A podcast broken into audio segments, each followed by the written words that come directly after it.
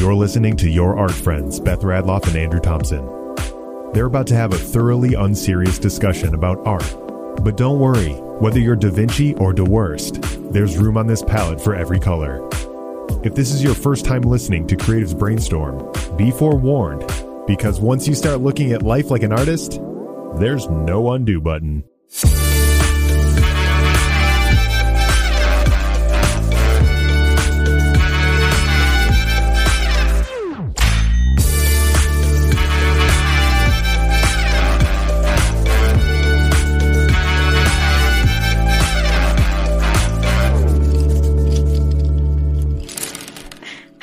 I'm Beth, And I'm Andrew. and we're, your, art friends. Let's get thankful. Yeah. So, what's what's what's up with you? What you working on? What do you think I'm working on? I'm two days away from going to San Diego Come Hick on Special Edition. what were those words again? San Diego Comic Con Special Edition. My very first convention. This week, all of the things that I've been stressing out about ordering for the past three weeks mm-hmm. came in the mail. I have the whole setup, and now I just have to test it. It looks so good. Thanks. I'm very happy with it. Are we gonna share with the listeners on Twitter a picture of of your setup? Definitely. By the time this episode, I was going to say by the time this episode comes out, you'll have seen me there, but maybe not.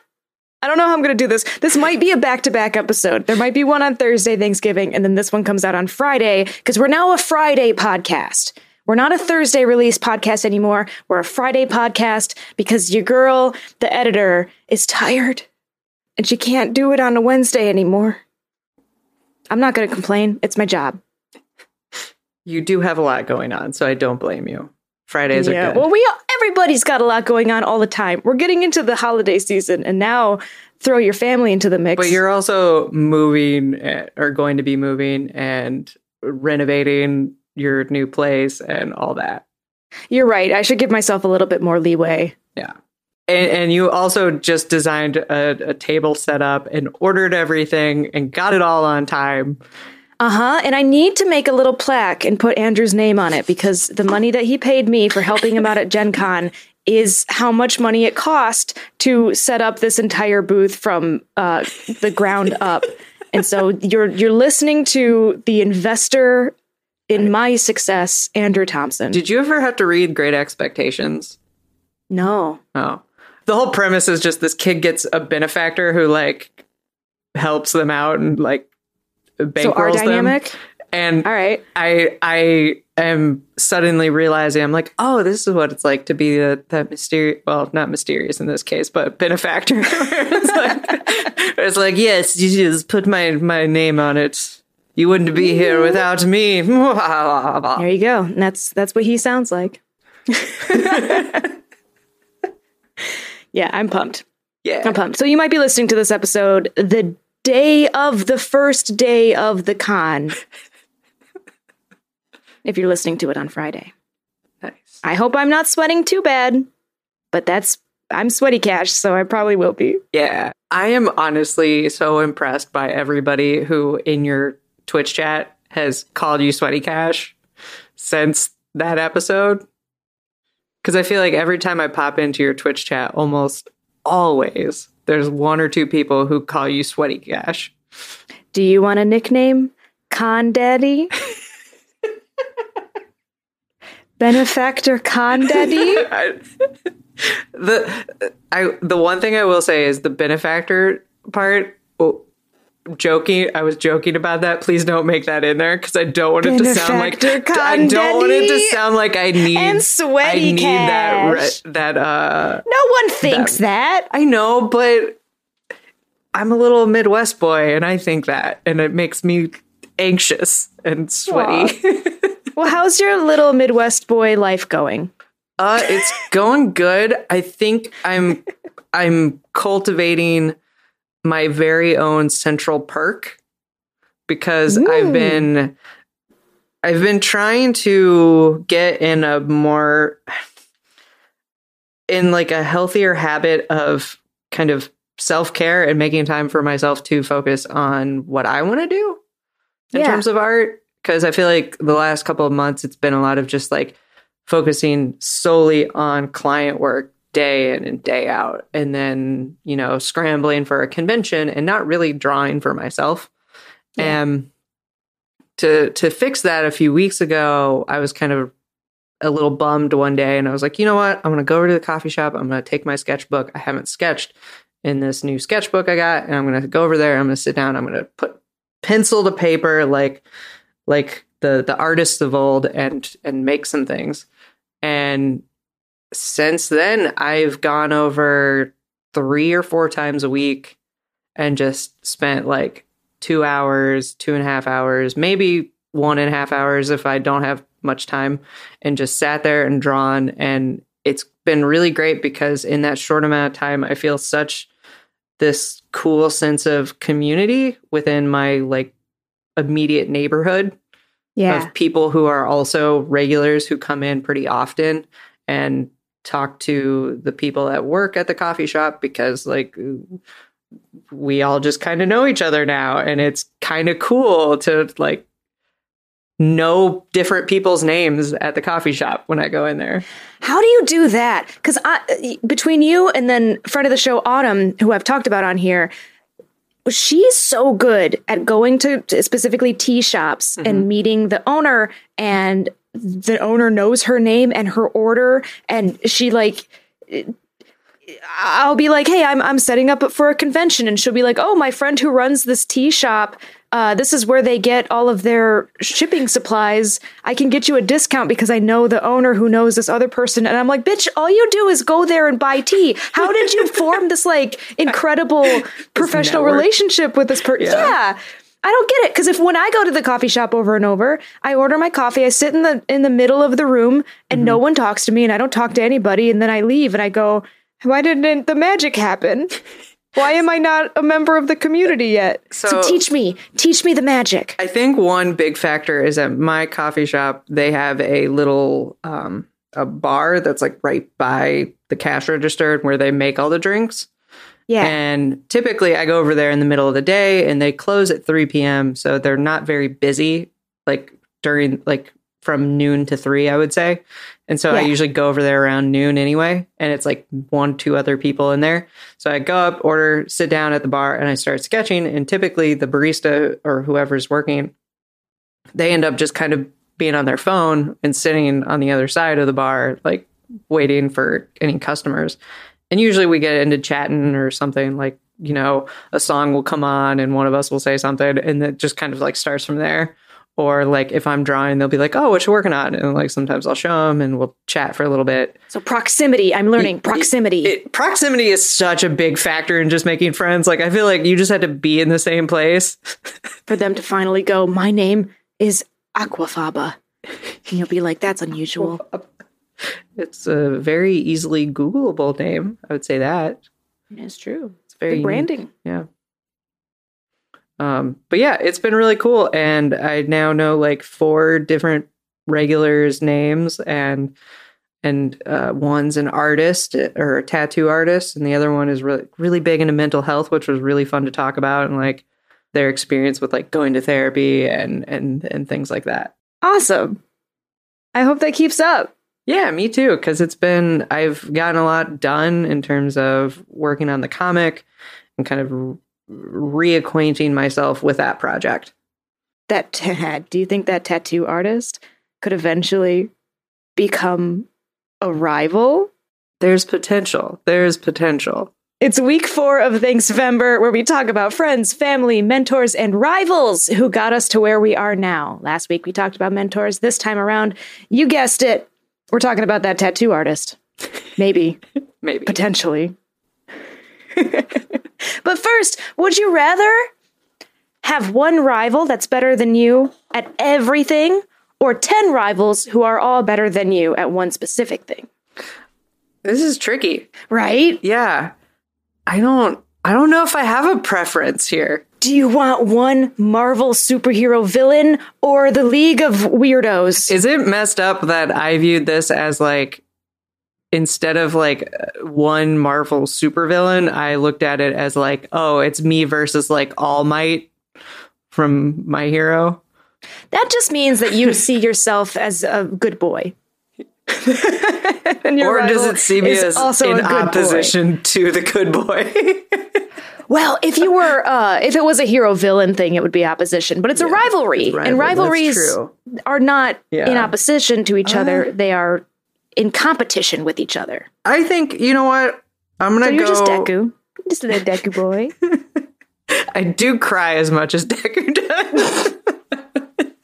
Hell yeah, dude! that was my takeaway from season one when I first started watching it. I was like, Deku And cries a season three, eh, he cry, he'll never stop.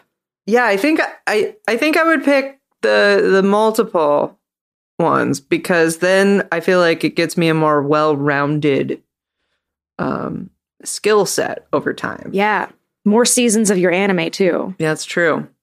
With Uh-huh. all the filler. if you want it. Yeah, dude, I'm also of the 10 rivals mindset. And here's my end goal. Here's, I think, what would be the coolest thing. I was recently listening to a podcast that was talking about economics, and I learned this term called comparative advantage. And mm-hmm. comparative event- advantage can be applied to your businesses and stuff, but it can mm-hmm. also be applied to people. So let's say, let's say theoretically, I was an artist and I'm really good at drawing, but I'm shitty at answering my emails Yeah. my comparative advantage is drawing. If if you sit me down at a computer and you mm-hmm. ask me to answer emails all day, or you ask me to draw all day, I will be much better at the drawing part than I am at the answering emails part. But I've got a friend, and his name is Podcast Dad, James Gressel, and he's fucking great at answering emails, and he sucks at drawing. Sorry, podcast dad. Hate to break it to you. he knows. so, with our powers combined, I pay him money to answer my emails, and I get to draw instead of answering the emails because comparative advantage says, hey, let's all play to our strengths. So, with that in mind, what if we get these 10 rivals and and you to work together to form a company that is just so great at everything because of collaboration. Yeah, I think that Listen to him. He goes, we'd be unstoppable. There it is. There it is. That's the energy I was looking for. All might Indeed. Unstoppable. plus ultra. Yeah.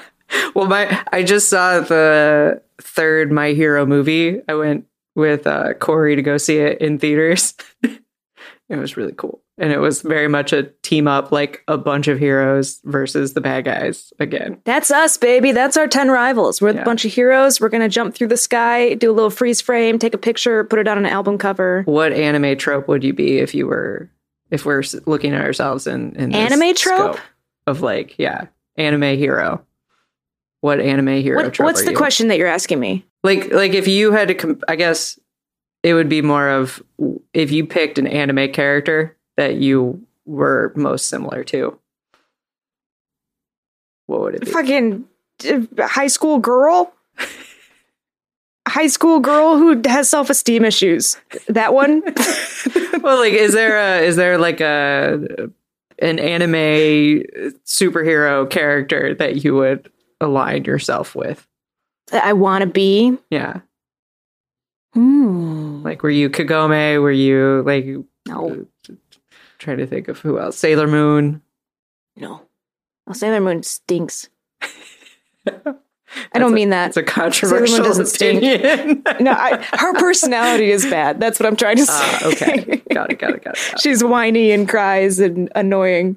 Uh, maybe when she gets older, she's cooler, but definitely in the beginning of Sailor Moon, I'm like, please, please just be the hero part of you. Because when you're in bed and complaining about homework, I, I'm I'm 30 and I don't care. Anyway, um, I keep wanting to answer with uh, joke answers. What's the joke answer? Bakugo. you can be Bakugo. That's I'll just cool. be like an emotionally stunted, hardworking asshole. That's me. it's just like, don't tell me what to do. Exploding sweaty cash. there, there it is. It's his, his sweat is nitroglycerin. And my sweat is cash. Yeah. What a power. Just pay for anything. with my own anxiety. What a power. so let's talk about the question cultivating a healthy rivalry. Yes. Yes. So I found this article that was um, kind of some insights on healthy rivalries. And it says the surprising benefits of having a professional rivalry. And this kind of comes from more of the like business and like work side of things, but I felt like a lot of it applied to in general like art um, rivalries. So one thing that was found in a couple of these different studies was that like anytime uh, employees had like a rival in the workplace, they tended to be more engaged, loyal, and committed to their work. Which I feel like when it comes to art, if you have somebody that you're a rival with who's another artist who does something better than you or or that you think is they do better than you, you kind Mhm. of are more committed to pushing your work and and you know going the extra mile and making sure the thing that you're making is the best it can be. Yeah. It also said that they felt more empowered to innovate uh, or to take charge. Does the article talk at all about anger? Uh, it does say towards the bottom things to avoid in terms of negative rivalries because I feel like there is that very fine line of like you don't want to cross into the negative space. I ask about the anger thing because I'm learning Mhm. in therapy that anger is not inherently bad. It's not a bad thing. It's just an emotion, the way that any other emotion is, and it's a necessary emotion. And as a matter of fact, anger has a lot of really positive benefits, and one of them is creativity.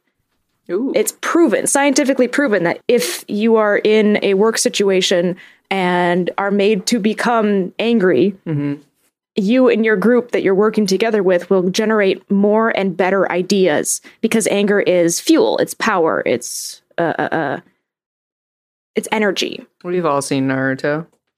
Uh-huh. yeah, and there's bad displays of it, but I also think that when it comes to a professional rivalry, Mhm. which is such a complicated and interesting relationship, a rival, It really is. it can be a friendship, doesn't have to be a friendship. It can be a positive dynamic. Sometimes it's not a positive dynamic. Yeah. But in all cases, I, I think that that other person can sort of kindle a fire within you hmm to be better. And that fire, even though we might not want to see it as anger, that is a component. Yeah. There is a component of of envy, jealousy, rage that is like useful Yeah. and not hopefully not detrimental. Do you think it comes down to a matter of being self aware when you feel those things? Like if you see another artist and you start to get, you know, jealous of how they're doing or the work that they Mhm. do and, you know, how well they're doing or whatever, do you think the difference is self awareness and recognizing that and going, okay, I know that I feel this, Yeah. But I'm not gonna let it become this this uh, detrimental thing and become this like balled up, like rotten kind of feeling towards this person. I think there is no such rule as that because both of us in our lifetimes have had rivals when we were emotionally dumb babies. And that rivalry spurred us on in, in good ways. Yes. I think that um, when you are emotionally intelligent, when you are able to like understand the way that you feel as complexly or as simply as it is, um, you can better harness that, Mhm. more actively harness it. But even if you don't really understand what's going on between you and, and your feelings with a rival, it can still motivate you in a positive way. It might not. It might motivate you to like hate yourself and get upset at your own inability of things or angry or jealous of of that other person. And it, it motivates you to go online and be like, Dad, Subtweet about people. yeah. And so having that emotional understanding will prevent you from uh doing those rash things because you'll be like, "Oh, I see. I'm feeling envy. I'm just going to feel this envy and I'm not going to subtweet somebody and, and Yeah. try to hurt somebody else." Yeah, I think it's so interesting how it can very easily go negative in terms of rivalry. Like I feel like that's the one that like is on the thinnest possible tightrope Yeah. in terms of the different um, relationships we've talked about so far. And I would go as far as to say we might be split on this. I think it's okay to have a negative rivalry. Yeah. Like there's a roommate that I had in college who was an absolute monster to me. She was mean to me. For she pretended I didn't exist for an entire year to the point where uh, she would walk into the room, actively say hi to everybody, and ignore me, not make eye contact. Truly like mean girl shit. That girl can. I, I will have nothing to do with her. The moment that I got a job out of college, she all of a sudden follows me on Twitter and started like DMing me on Instagram and Oh that shit. No, no. But do I periodically go to her accounts and see how she's doing and like try to be better than her? Yeah, I do. yeah, Yeah. you better believe it. Is that bad? No. Yeah. Is it motivating? Is that that little kindling fire in my heart? yes. Hell yeah. Like I said, I've said before, spite is one hell of a motivator. Yes, it is. Yes, it is. And it's not that I wish harm on her, nothing like that. Yeah. I just don't want anything to do with her for the rest of my life. It's fine. That's fair. I have those people. Yes, it is. Um, there were definitely people that weren't like not artists, but just people I knew growing up that definitely fell in that category of like, oh, do I also periodically check on on them on Facebook? Yes. do I ever talk to them or interact with them? No. No. I used to play cello. I played cello for like eight years and I was good at it. And so was Evan. And Evan and I were neck and neck in our class. Yeah. So every semester we would switch first chair and second chair, and it was a fierce rivalry to try to be better than the other one. Um, and I'm proud that the two of us annihilated everybody third chair and back. yeah. It was really a race between two people. Uh, and we we cello. Were cool. yeah we were better because of each other but he was really mean to me he was so fucking mean to me and a couple months ago i realized i'd forgotten his last name Huh.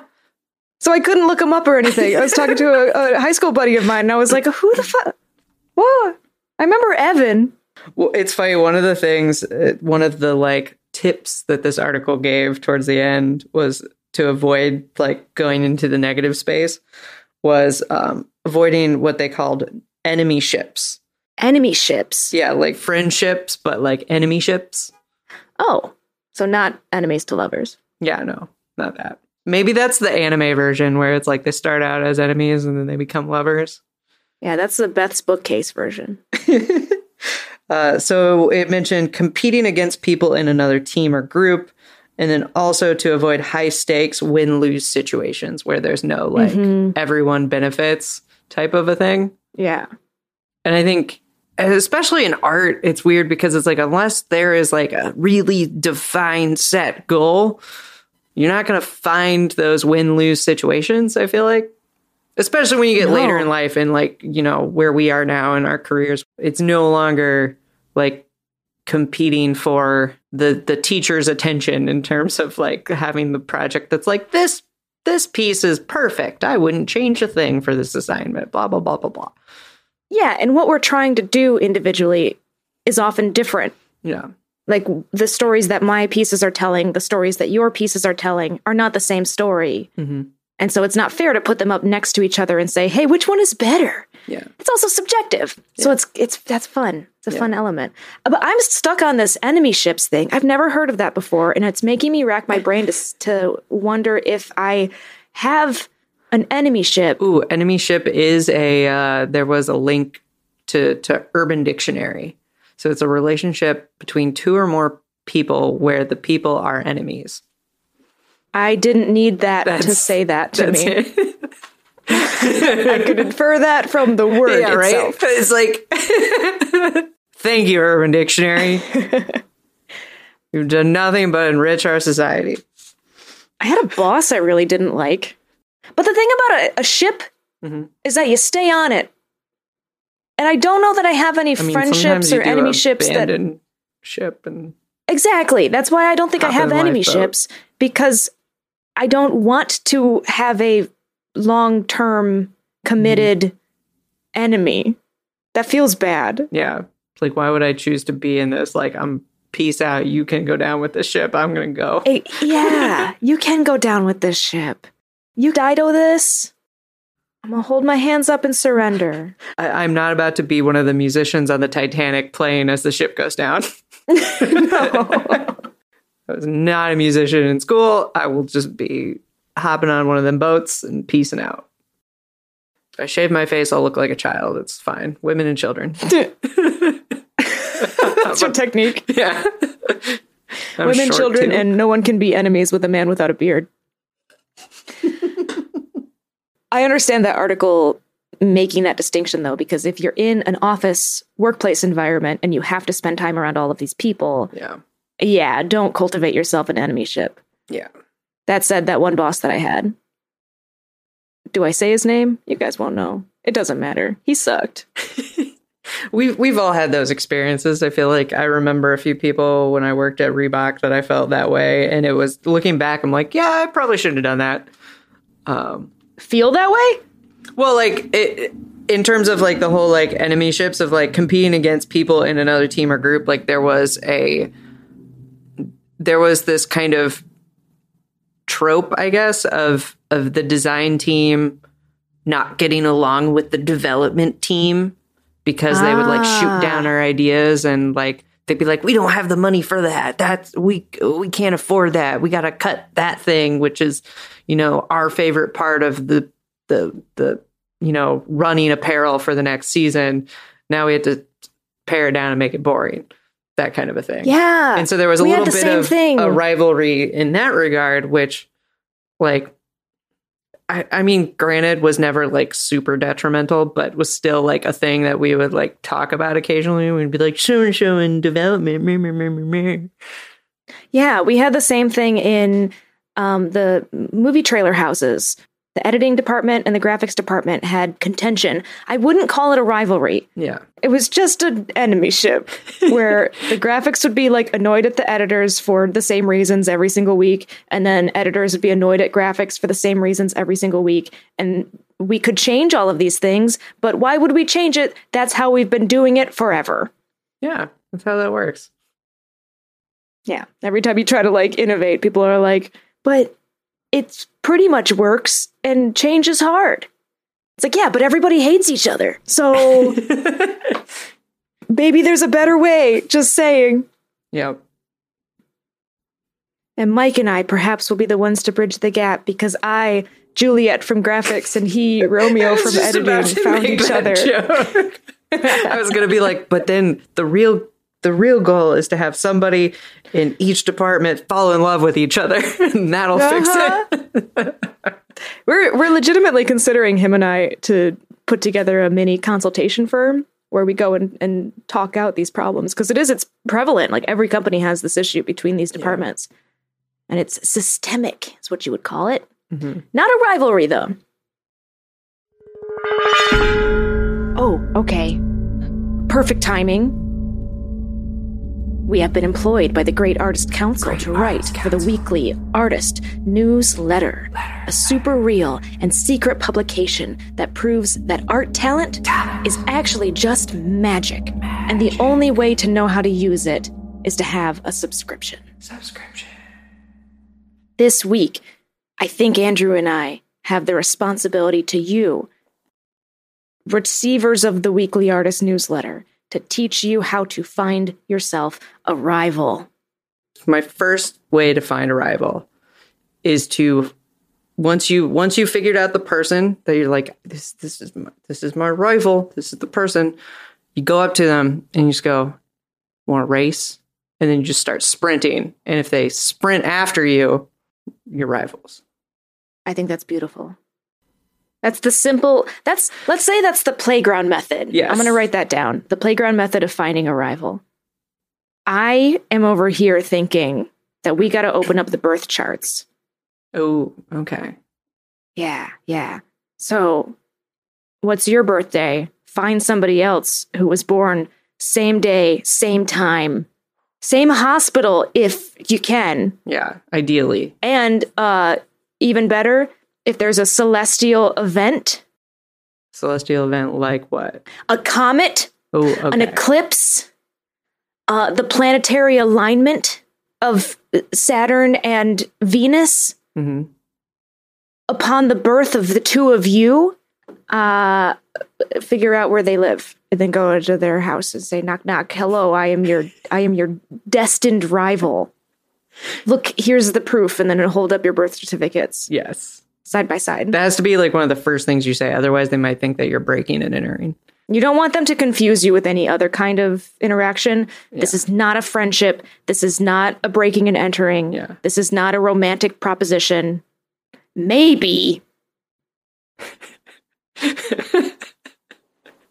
I don't know how this is going to end up. We're just talking about the first part of the relationship, which is rivalry. Yeah. Uh, another thing ask your mom if you have any long lost siblings. Mm, that's always a good one too. Yeah. Yeah. Go up against the black sheep of the family. That's that's the uh the Itachi Sasuke method. Uh huh. I haven't watched Succession, but I think that's also maybe a part of it. Me neither. All the siblings want the money. Let's talk about the plot of Succession. Is that what we've become? We're now a Succession podcast Familiar- that neither of us not have be. ever seen. That would be a terrible podcast. Is there is there a podcast like that where like none of the hosts have seen the thing that they're talking about, but they talk about I it? had an idea. I had an idea to do a podcast a couple years ago where we watched the first episode of a long running series. So the mm-hmm. first episode of The Sopranos and then the last episode of The Sopranos. And the, the podcast itself is us just guessing what happened in the middle. That's so. Oh my god, that's so funny. You're basically writing like fan fiction f- that for for the in between. Yeah. It's a fanfic sandwich. It's a fanfic sandwich. That's what it's ca- maybe called. I'm real good at coming up with names for podcasts. and I, I like it because I think that the people who would listen to it would be very into the idea or incredibly upset by the up- idea. yeah. Because I want Sopranos fans to come to the show and be like, You've ruined it for yourself. and we're like, I don't care. Game of Thrones, episode one. Oh Game of Oh Thrones, God. episode just- just 382. Oh my god. Why why didn't I think of that? Hey! Okay, I'm sorry, Weekly Artist Newsletter. We got to put you on hold. Because it's what it taught. It never fails that each week we see someone do something creative that makes us say, Why didn't I think of that? So before we move on with the show, let's applaud those who did it first. Andrew, what's yours? Uh, so the other day, while working at the coffee shop, when I met the the new friend who is the tattoo artist, uh, we were talking. Potential rival. yes, the potential rival tattoo artist. Um, we got on the subject of see through technology, and y'all know my my feelings towards see through technology. But why? Very positive. But- Andrew loves it. I love it so much. It's it's an aesthetic that I I wish would come back. I want an iPhone that I can see through. Um, but we're talking about it, and they brought up the fact: why have we never seen see-through technology with silly illustrations on the inside, like gears or a mouse inside of a wheel? That is like the silly way of how this object works. So, like, you have a see-through phone that has maybe a, a tiny mouse running on a wheel powering other gears and then there's like a Yo, speaker dude. like why don't we have illustrations like that on the inside of see-through technology Make that. You could make you could make a phone case that is uh holographic in a way. Not holographic in that it like shift shift shifts, but uh, maybe this exists. It's like a resin hologram a resin hologram where there's depth to the case or Yeah. depth to the illustration and it's transparent, it's see-through, there's layers to it and it's exactly what you're what you're describing. This makes me think of um RGB cases for computers. yeah Some processors come with a little screen and you can program an image to like play on the screen. Mhm. Uh, and you see it a lot with like anime, at least I see it a lot with cute anime setups where they'll have just some little bouncy kawaii girl in it. yeah Um, but you can put a little running running mouse in there. But I like I like what you're. T- That's cool. I Yeah. like this idea. I was like, oh my god! Like I immediately pulled my phone out and wrote it down in the in the uh, notes app because I was like, that is a great idea. And I was like, why ha- why haven't any companies ever done that with the see through tech? Totally. And it doesn't have to be cutesy patootsy like m- mice running on wheels. It could be um, like taking your aesthetic, Andrew, have some kind of fantasy scene of like a chain gang powering your phone Yeah. or uh, dragon fire is what what heats the battery to the, the so when you touch Yeah. the back of your phone it's warm because that's where the dragon fire is is going. Ooh, there's a lot of applications to that. If you develop something, you can tell I've had a lot of coffee. I'm like very idea driven today.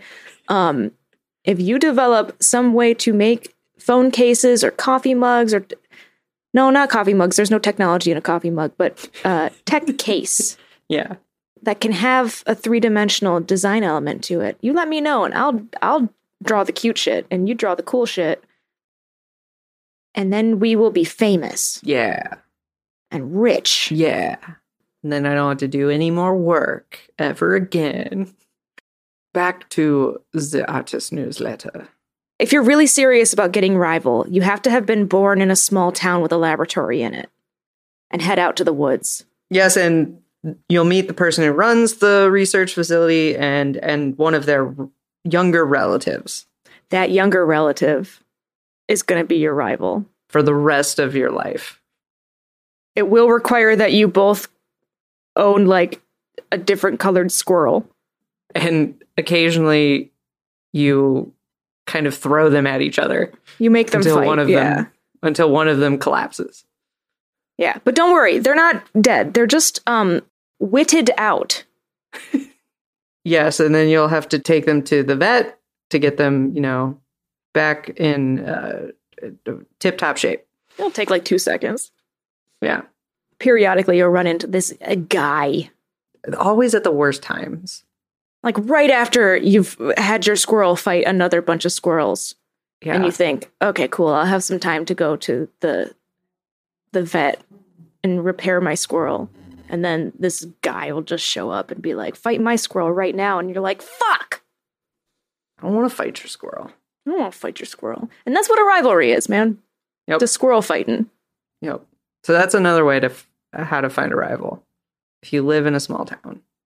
And if you live in a big one, just punch someone on the street and you're off to the races. That's another form of it. You could just punch somebody instead of going up and saying, "Do you want to race?" You just punch somebody and then start running. I wouldn't recommend that one though. Yeah, that one it's high risk, high reward that one. Yeah. If you're, eh, you know what? If you're an artist listening, I wouldn't recommend it. If you're a, a TIE fighter, that's a Star Wars thing. If you're a kickboxer, that'd be fine. I wish I could do the noise of a TIE fighter. that like it's like that scream kind of a noise. The TIE fighter noise. It's like real high pitch. What is it? It's like super, super ah fuck. It's so like high pitched and like specific, but it almost sounds like a high pitched like robot scream. I can't I can't do it. I just tried. My attempt was the That sounded terrible. Yeah. Don't edit that into a video of, of TIE fighters. It won't it won't be pleasant. Yeah, no, don't punch any, don't punch anybody. Instead, you know what you should do? Next time you're in a situation, let's say you're in school. I don't know how old you are. Let's pretend you have a class, and then a big test happened, and Yes. all the test store scores got released, and you get to see the list of everybody's test scores. Just whoever's at the top, target that person. They're your rival now. Yep. The best of the best. That that is also a fair good way to do that. I think we've given them plenty of options. Yeah, that's that that does cover a lot of them. trying to think. I think I had another one, but it it just disappeared. alternate reality you? Doppelganger? If you see a doppelganger, that's automatically your rival. Yeah. There can only be one. That's the rule. And then you gotta find that person and find out what they do and do it better. Yeah, change your career. Take over their life. Or make them change their career. Maybe they're bad at that's your the career. real power move. Ooh, yeah. be so good at something that you make somebody change. Oh my career. god. Be the one who that that's the final thing, dude. You need to be at the top of the class so other people target you as the rival. Ah, so you don't have to do go. any work to get rivals. You become the honey, the honey rival, where they come to you. Uh-huh. Like bears to the pot. Yeah, that's a good one. I like that one a lot. Yeah. Honey, the honey rival. Yo, dude, I love that. I remember in, in college, I had a paint and color theory class my first year, and we learned how to like oil paint and also color theory. And I remember in the first few weeks, we did our first oil painting. It was the first time I had ever touched oil paint. And we were doing this still life of a skull and some other things. And like second painting session, we we were like took a break and we had to step back from our paintings and walk around the room and look at everybody's paintings. And this was still when all the majors were mixed together. So it was some illustrators, some graphic designers, some fashion majors, some fine art kids, some industrial designers, and we're all walking around. And I remember seeing a friend of mine who, at the time, we didn't know each other, but later on, like as the semester progressed, we became pretty good friends. She saw my painting and flipped it off because she was mad at how good it was. and she told me that later on. She was like, I was so mad at how good you were at the beginning of the semester. You were the honey rival.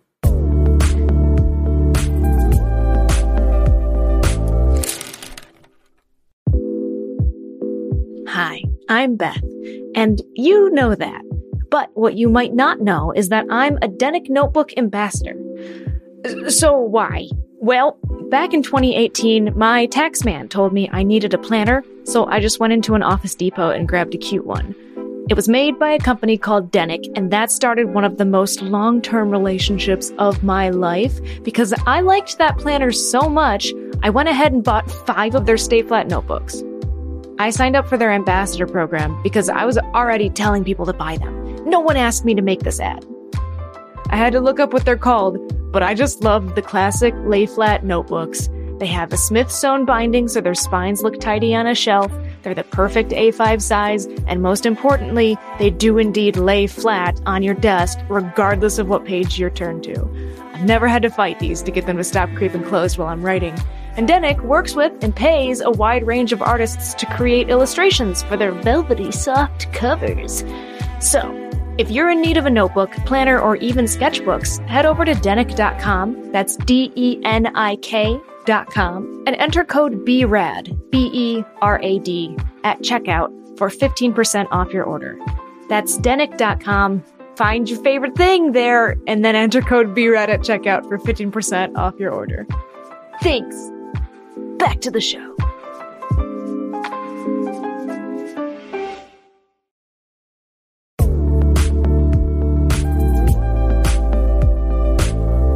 Hey, Beth, Yes, Andrew. can we talk about rival colors? What? Yes. Yeah, you've piqued my interest. So, first off, I'm a little upset at the fact that we call complementary colors complementary and not rival colors because they're across from each other. When you mix them together, they make gray. That's They so. should be rivals. You're right. You are absolutely right. That's always bothered me too. I don't think complementary colors complement each other. Complementary mm-hmm. colors make each other louder. Yeah. You're these are rival colors, dude. like You're you're, just trying to one up each other. That's all those colors are doing. They're That's just one upping each other. and that's why every sports logo that you've seen is complementary colors because they're they're head butters. Yeah. Purple and yellow head headbutt. Teal and red. Rivals. The other ones green Like- and fucking what? No, that's green and yellow. What's green's buddy? Regardless, by definition, complementary colors slash rival colors are direct opposites on the color wheel. When you put them next to each other, they vibrate. They hurt your eyes. Yep. They are loud in the ways that visual things can be loud. Don't you love how we describe how there's this vocabulary when talking about color that we use words that we associate with sound, Yeah. like loud. Sometimes when I talk about art with my in-laws who are not artists, yeah, uh, they will just like politely smile and go, "Mm, "You're so unique." And I'm like, "No, it's a thing. It's like a thing. Yeah. It's, it's the only way that we can talk about God. Is like this. yeah. It's magic. It's beautiful. It's art. I want to color God. I want to pray to the color gods. Would there be multiple color gods, or th- would there just be one? You said S. I know. You put a you pluraled it. Roy G. Biv, a Those are the three, the three color gods. the legion. The Legion, Father, Son, Holy Spirit. Roy G. Biv. Roy G. and Biv. Oh fuck! Why didn't I think of that? But we already did it. Oh, that would be such a funny T-shirt. like it Roy looks G. like from Biv, far the away. Father, it the looks, Son, and the Holy it Ghost. looks like a like religious like Christianity like T-shirt, Yeah. but it's a Roy G and Biv. That's gonna be that's gonna be your art friends merch, dude. Oh god. So anyway, earlier this week, I tried googling why do we call complementary colors complementary, and I could mm-hmm. not find a satisfactory answer because I was uh, like, I was spurred on by the fact that uh, again, I don't believe that they complement each other. I feel like they are rivals. And so I, I was trying to find why we call them that, and I couldn't find any anything about that. I kept finding articles that were just like the three things you need to know about complementary colors, like that they're opposite from each other on the color wheel and stuff like that. But I did find something really cool that I thought was a fun uh, exercise. And the fun exercise comes from number three on this article, um, where it is if you look at if you look at a color like a really bright saturated color on like a Yeah. computer screen or printout or something like that, and you look at it for um, ten to twenty seconds, Mhm. and then you look away from that thing Mhm. to a white space or something neutral, you will see this after image that is the the complementary color of the color you were looking at yeah. because your eye is seeking a neutral. And so it's trying to compensate and counteract the color that you're looking at. Yeah. And so then when you look away, that's how you have the after image. That's the the complementary color, which I thought was really cool. So it's like if you are struggling, if if you don't have maybe a color wheel at your disposal to to to find a color opposite of the Oh. other color, a little cheat that you could do is you could look at the color that you want to find the opposite for for 10 20 seconds and then look away onto a white surface or something kind of neutral or blank So earlier I couldn't remember what the complementary color of green is. I'm gonna fucking do it, dude. You keep talking. I'm just gonna stare at this green uh, screen thing. yeah so basically how it works is the longer you rest your eyes upon a color the deeper you are fatiguing your eyes the eye is yeah, seeking because a neutral cones. Yeah. So after staring at a single color, then looking away at a white wall per se, you will see a glowing color that is the complement of the color you were staring at. Also, for everybody listening, Beth is doing this by just putting her phone directly up against her face, touching her nose, like smashed against her eyes, when she could just stare at it without doing that. Now this will this will give me the best data. But now I have to remember where a white thing is in my room. Because my walls are gray. I'm gonna look at the gray wall. You ready? Okay. Pink, pink, pink, pink. it's very pink. Everything's very pink. Whoa. Complimentary. Ooh. Right? I'm kind of scared. Isn't it cool? Like I I never thought about that before of like why I- why why our eyes see that like after image. Yeah, it it because it, it depletes, it exhausts Mhm. our um the color cone that is activated with whatever you're looking at. Yeah. And so yeah, it compensates the opposite way. And then over time it softens back to what everything else normally looks like. That Yeah. though, yes, I could have just looked at my phone a comfortable uh foot and a half away from my face and then looked and there'd be like a little square of pink. But instead, Yeah. my whole life for a moment there was fuchsia. I love It It was a vivid And I got an amazing Rose-tinted- cap from it. Did you it's I sent it to you already. Wow. but yeah, I thought that was cool. And I'm still mad at the fact that complementary colors are called complementary. Well, now they're called rival. Yep. Rival colors, baby. Speaking of rivals, I talked about mine a little bit already. Mhm. But what about you? Real life rivals. Yeah. So a few weeks ago when we did the family one, it was funny because I had to mention the premise of this entire month to my mom. And my mom knew who my rival was going to be, like who I was going to talk about. Uh, because growing up, I would enter the Indianapolis State Fair and all these like local art competitions. And every single year there was there was an artist named Katie Whipple who who would always make amazing paintings and she would always win. And I never met her for Whipple. like four years. So like four years we're competing against each other in all she of these events. She was just a events. name on a sticker to you. Yeah, I never met her at all, and I was just like Katie Whipple, like, like, su- that's such a good like child rival name. yeah, Katie Whipple. Yeah. Yeah, dude. um, and and her work is fantastic. She's still an artist. She still does amazing oil paintings, but her work just like blew me away uh, growing up. Um, and I used to always be like, "This is the year I'm going to beat Katie Whipple," um, and it never happened. I think I I would always get second to her first. Oh, but I finally met her as a senior in high school and she was so nice. And I just remember like us chatting and me kind of like joking to her, like, you, you've been my like art rival for like three and a half years now.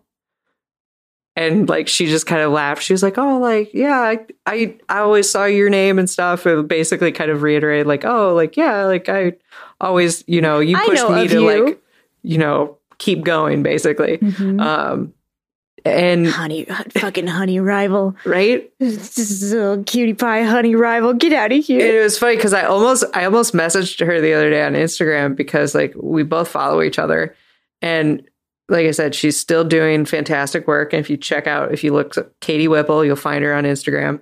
Um, and I almost reached out to her, just be like, "Hey, thanks for being like a really great like art rival growing up. Thanks for doing nothing Like, but good work and Yeah. motivating me to be a better artist because of it. yeah, You know, like she didn't she she didn't set out to do that. Yeah. She didn't set out to change the trajectory of your life and make you work harder. But just by the nature of doing the stuff that she was doing, she did. Yeah. And that's cool. and and also just the fact that like she was such a nice down to earth person that like she was kind of the perfect rival because it wasn't like it, it- there was no chance of that ever turning into a uh, An negative enemyship? yeah an enemy ship There's- And so you were gonna- talking to your mom and Yeah. you said you were going to talk about rivals and she was like, "Oh, Katie Whipple." yeah and I was just like yeah that's I was like I laughed and I was like that is who I'm going to talk about like this is exactly who I was going to talk about um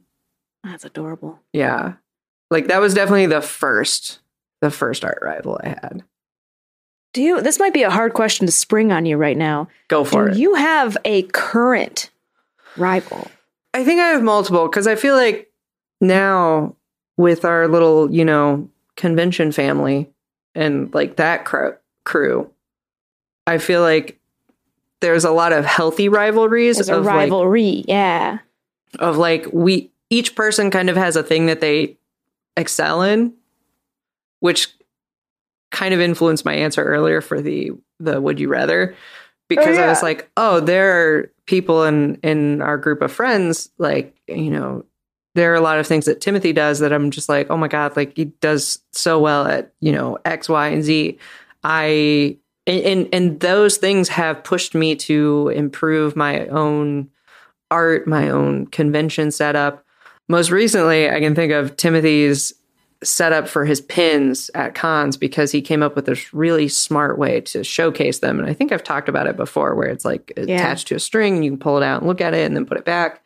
Um, and I was really inspired by that, but I didn't, I, I recognized the fact that what he did wouldn't work for my pins. So I couldn't, it's not a matter of like, oh, I'll just do the same thing, attach strings to mine but it inspired me to go a step further than just pinning my pins into a piece of foam core with the prices on it.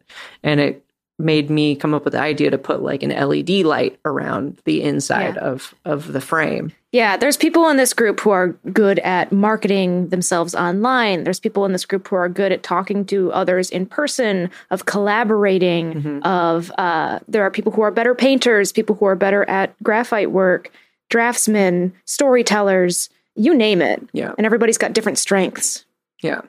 And so I think I absolutely have rivals now, but I'm not, uh, since I'm older, I'm not so concerned about beating them. It's more of like, oh, what can I learn from them? And then in return, I try to make sure that I'm available to offer them any advice or, or knowledge if they want it. You know, talking about this this week and l- bringing rivals into this entire month of being thankful for uh, influential people in our lives, right? Mhm. It's making me think that our stories around rivals are too simple. Are like movies that depict rivalries, TV shows that depict rivalries don't get it quite right. Because I often see them in um, kids' media. Yeah. I don't see a lot of complex right. Well, hmm. Maybe I'm not looking for it because now I'm thinking of like, I feel like in adult media, it tends to be the whole like, oh, you like that person? I also like that person. I'm going to ask them out. And it's like, blah. it's basic, it's simple. Yeah. Rivalries are complicated because I would even say that I have a rivalry with you. He, he made a, a surprised face. Yeah, I feel I feel a rivalry with you because I want to catch up to you. I want to be at your level when it comes to conventions. Are we the yin and yang of each other? Because I feel that way when it comes to like improv games and doing this sort of thing. Well, that's what's interesting about a rivalry, right? Like it doesn't need to be this like this or that um ping pong race who's better. Deku to your Bakugo. Yeah. Yeah. but uh, but but also no because what I'm saying is that the Deku and Bakugo dynamic is too simple for what this is. Yeah. Hopefully that TV show will take it in the more complex direction so it's not just a Sasuke Naruto let's punch each other really hard and then resolve our issues. But c- because I th- I think there might be room in storytelling to tell more complicated rivalry stories that aren't just who's going to win the race hmm and are instead complicated and interesting um, friendships that are more than just friendships. Because I would say that between you and I, while we are there for each other emotionally and have fun together, Mhm. there is also an element of competition between the two of us. Yeah. And not in a negative way. But I don't have that with all of my friends. Yeah. I get that. It's almost like you and I are in a, a, a what is it? The three-legged race where it's like you you control one half, I control the other half, and it's like one leg at a time. Yeah, yeah. The best way to win a three legged race is, well, hmm, how do I want to say this? If you're in a three legged race with your rival, you don't want to beat your rival. You want to cross the finish line together. Yeah. You don't want to just go in a circle. That, yeah, yeah. That's so much more interesting. Yeah. Anyway, planting some seeds for uh, my eventual Amazon ebook. I'll make some passive income off. Yeah. Now that we've talked about rivals, do you have an artist that you want to share this week? I do. Yoshi Yoshitani Nice. is the artist that I've chose chosen for our rivalry week because I think they're so rad, dude. Like what Yoshi Yoshitani is doing with their whole like branding and presentation and what they're selling and why they're selling it. I love it so much. Um, and it makes me want to work harder. Yeah. My brain is trying to figure out a way to describe this work. It's beautiful. Oh my god, it's so beautiful. It's like Incredible colors, a full range of the rainbow. yeah, Um, a lot of pattern They're work. Yeah, a lot of pattern work, a lot of uh, East Asian influence in this work. They're also clearly a designer. Yeah. The balance and flow in these illustrations are complex and Metallica one is breezy. So cool. hmm But like what I respect so much about Yoshi's work is how they make more than just prints from it. Mhm. So they have a tarot deck that's coming out. Beneath the Moon is the next new thing. Yep. The, they have a kitsune jacket collection Wait, that? I'm I want so bad. It's two hundred and twenty dollars. So it's like that's a Christmas gift. Oh, I've seen that jacket. Oh, it's Yeah, you've reversible. seen that jacket? It's Yeah, it's reversible. fuck. I want to make stuff like this. I love this. Any of our friends listening to this, I'm a size small. Me too. oh, we could share. We could share jackets. yeah, you have to wear the outside part, and I wear it the inside Yeah. way. And we swap Dibs on the red forth. sleeves. Yeah, dibs on the yellow sleeves, I guess. Oh yeah, look at that. We're on brand. Can you imagine so if we had the same damn jacket and we did like drinking draws at like a con in the future, and you just wore it the side with the yellow sleeves, and I wore it the side with the red sleeves, but it's the same jacket. Oh my god, it's so good. It's so good. Everything they do is just so good. Ah, and it's it's like why didn't i think of that's up and down my favorite pins i don't own any of these because i don't have like my full bisexual style established yet but once i get the button ups man mhm. i'm investing in the pins that have the chain that go uh connect the two so you wear one on that. your left lapel and one on your right or i guess collar one on your left collar one on your right collar and then the chain goes in between the two of them Yoshi's got a bunch of those for sale and they're so fun and cool and simple. Their con setup is like the number one one that I want to emulate. Oh, that is a very wonderful booth. I love how ah Yes, ah, it's so well designed. I'm coming for you, Yoshi. the you don't even know who I am. the pops of red in their booth is just so perfectly like laid out. it's fresh to death. Everything is so good. If I, I'm saying it right here. If I do well enough at Emerald City Comic Con, I'm buying that jacket. Yeah, Yeah, fuck you, dude. I want. I'm the one who wanted that jacket. you can. You gonna buy that jacket before I buy Okay, that jacket? okay, okay. Bitch, I'm your rival. I'm gonna buy that jacket before you buy that jacket. this is how rivalry works. Yeah, so that's Yoshi. They're a rival of mine. They don't know I exist, but I know they exist, and I will conquer them.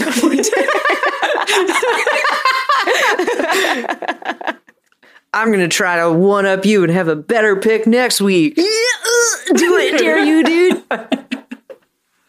It'll just make the show better. And if you want to help make the show better, you can tweet at us at your art friends, just like Indominus Mex did this week with a tweet that still blows my mind. Indominus Mex said, listening to your art friends is my favorite thing to do while I'm slicing brains. Brain emoji, knife emoji, smile emoji. What? What does that mean? Really hoping this isn't a Dexter situation and this is more of a research as a doctor situation. Are you do you do doctor stuff? Also, I feel like if we're making you laugh, feel like not a good combination for slicing brains. Right. So part of me is like, wait, we're the dream is that we're a bad podcast for slicing brains because then you do it poorly because you're Yeah. laughing so hard. But if we're not making you laugh and you're able to easily slice through brains the way that you intended to, that's a failure on our part. Or So- are we training you to tune out any distraction, whether funny or not? Our podcast would be very good to train one to tune out bullshit. yes. Yeah, uh, you know what? I'm going to go with that one. it's an exercise Yeah. in focus. Tweet at us at your art friends, or you can email us at your art friends pod at gmail.com, just like Court Rogers did. Uh, Court sent us a very lovely message um, and shared some of their experience in collaborating with different teams of directors, designers, producers as a costume designer. Oh. Yeah. That is a, a job that is incredible. Like it requires so much of people, and no one really recognizes the absolute value of the costume designer with the whole team. Yeah. Props to you. Props to all costume designers out there. I I see you. I know your worth. Yeah. So if you want to shoot us a message, uh, reach out via Twitter or email. You can find me at Beth B. All over the internet. I have a I updated my link tree, so now that's that's the thing. And yeah, you can find all my stuff at the link, uh, the card link in the show notes. And with that, we've come to the end of the podcast. Sometimes we were serious, and sometimes it was just tomfoolery. Shout out to famed 16th century court jester Tom Fool. But that's just what you get when two friends who met because of a shared love of making things and a bare ass sit down together. You mean two rivals? Oh, Two rivals met because of a shared love of making things and a bare ass.